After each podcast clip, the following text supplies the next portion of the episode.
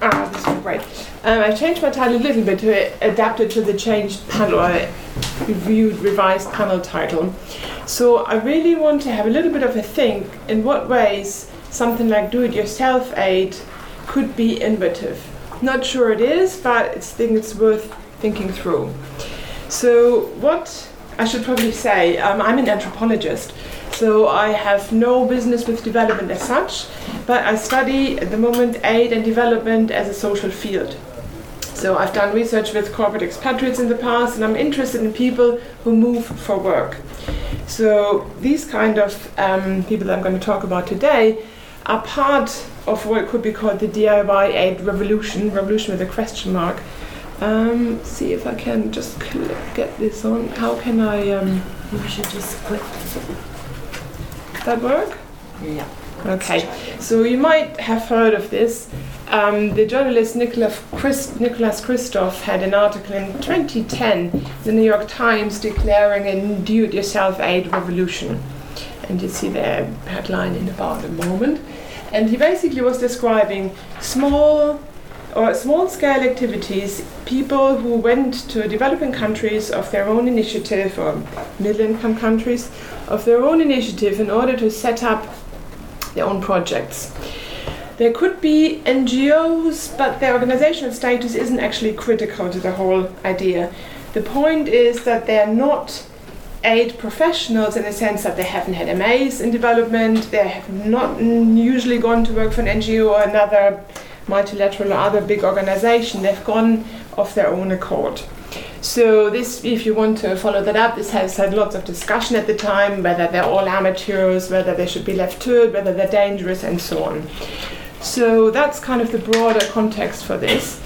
Um, this D I Y aid revolution has had other names. There's a big uh, research initiative um, in the Netherlands called, they've called it the Private Development Initiative. So they they were looking at hundreds of Dutch citizens who made transnational links with projects in Africa, for example.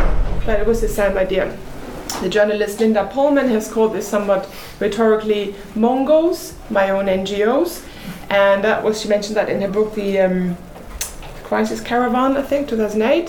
Thea Hilhorst calls them non-governmental individuals, N G Is, which I kind of find helpful because it uh, points out their non-incorporated nature.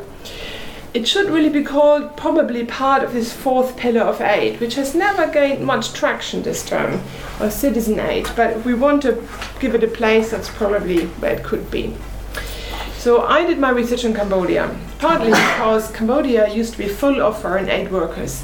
It's also quite lawless until very recently, in the sense that the setting up of uh, N G Os and generally of foreigners crossing the border and staying on tourist or business visas is both easy and very unregulated. So a thousand flowers could bloom or wither.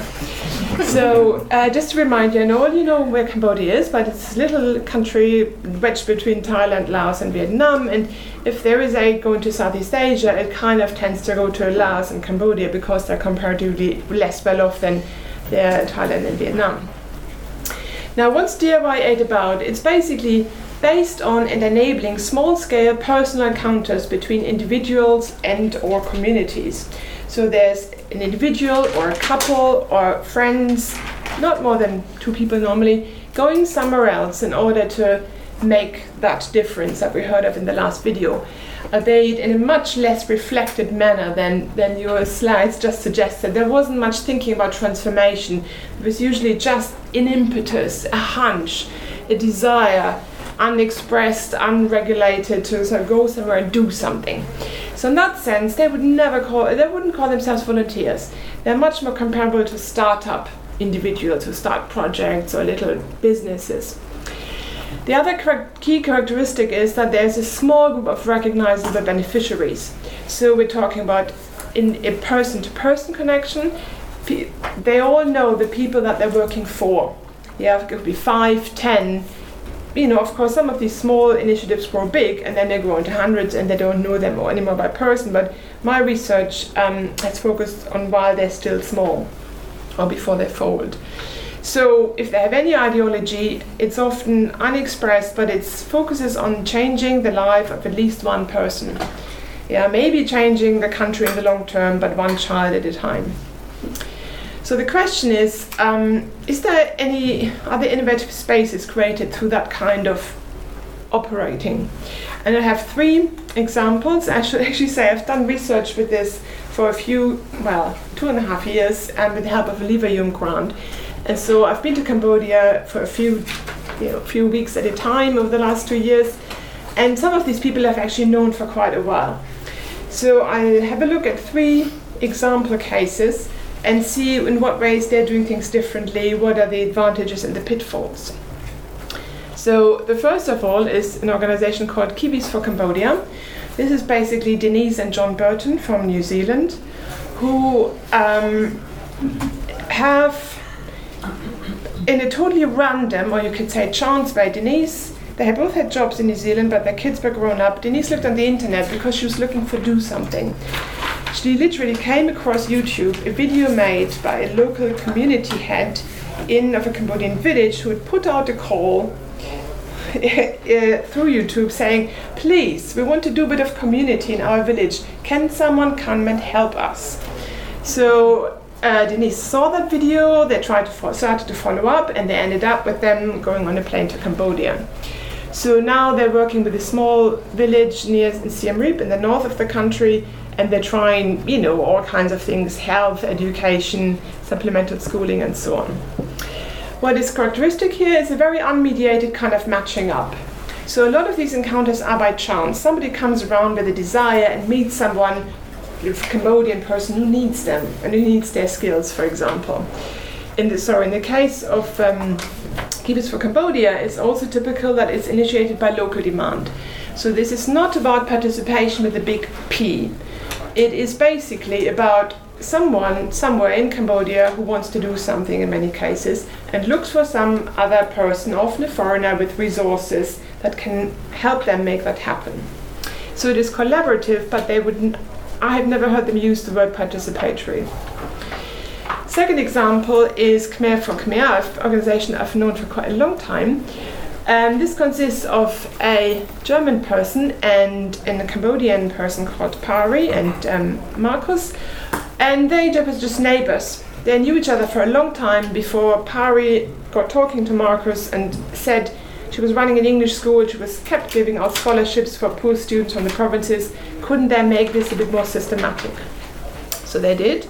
And about eight years later, they've connected, uh, started an organization which is based on long-term relations with of partners in place. And they offer training, course of vocational training, motorbike, mechanics, and sewing. But the beneficiaries come from Pari's village, really. There are people that she knows and that her family knows, random. There was no needs assessment. And typically also they're drawing a different sets of skills. Marcus has other skills than Pari, and they are often, you know, they combine and they use them at different times. What they can do for innovation is they can try things out. So they've done lots of various things that haven't worked. Yeah, certain types of vocational training, certain types of models in terms of time scale. Nobody came, people dropped out, trainers were useless. But they had the space to do that, and nobody hammered them if it went wrong. They just kind of retracted, tried again, and because it was so small scale, the losses were limited. Another typical space of innovation, perhaps, is making use of more mobile, high-skilled labor.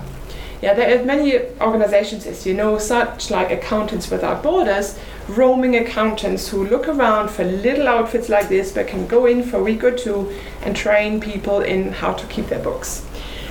And they, those are volunteers, but they may, are able to make use of these volunteers on an ad hoc basis, or sometimes people come back every year to add to curriculum development, people who come again of their own accord, not mediated by any grant scheme. How many minutes have we got? Five? Five. Good. Okay, so last example is the Ponier Relief Foundation, um, which is also typically a Cambodian foreign collaboration. This is Ponier Relief, whose family suffered quite substantially from the Khmer Rouge regime and who became a tour guide in the aftermath of the genocide, which gave her the chance to interact with lots of foreigners. and her passion was education.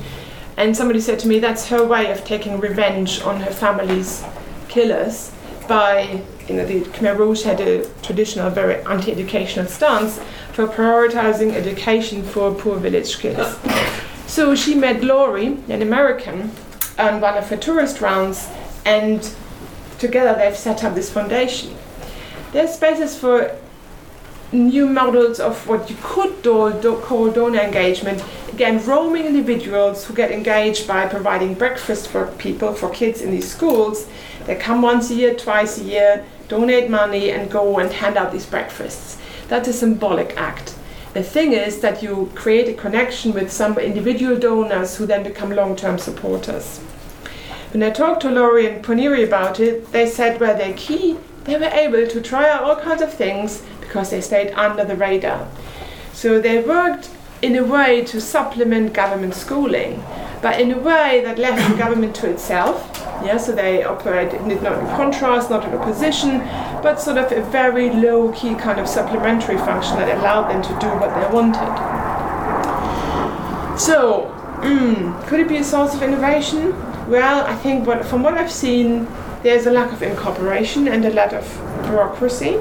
So I have very, very few people moan about donor requirements, report writing, uh, log frames, hierarchies, managers, and transactional communication. That is not there. Um, they build different relations with donors, which are labor intensive, but of a different nature. What is most typical is that they set their own agenda. So they, again, there's no needs assessment. They haven't gone in and scanned Cambodia for what's most urgent. That means in many ways they don't address problems which, you know, big organizations think are most urgent. They address stuff that appeals to them, and that can be random. But it also means there's space for experiments. So it is not participatory, but it's collaborative by necessity, because in many of these partnerships, local knowledge and transnational collections are key to making this work.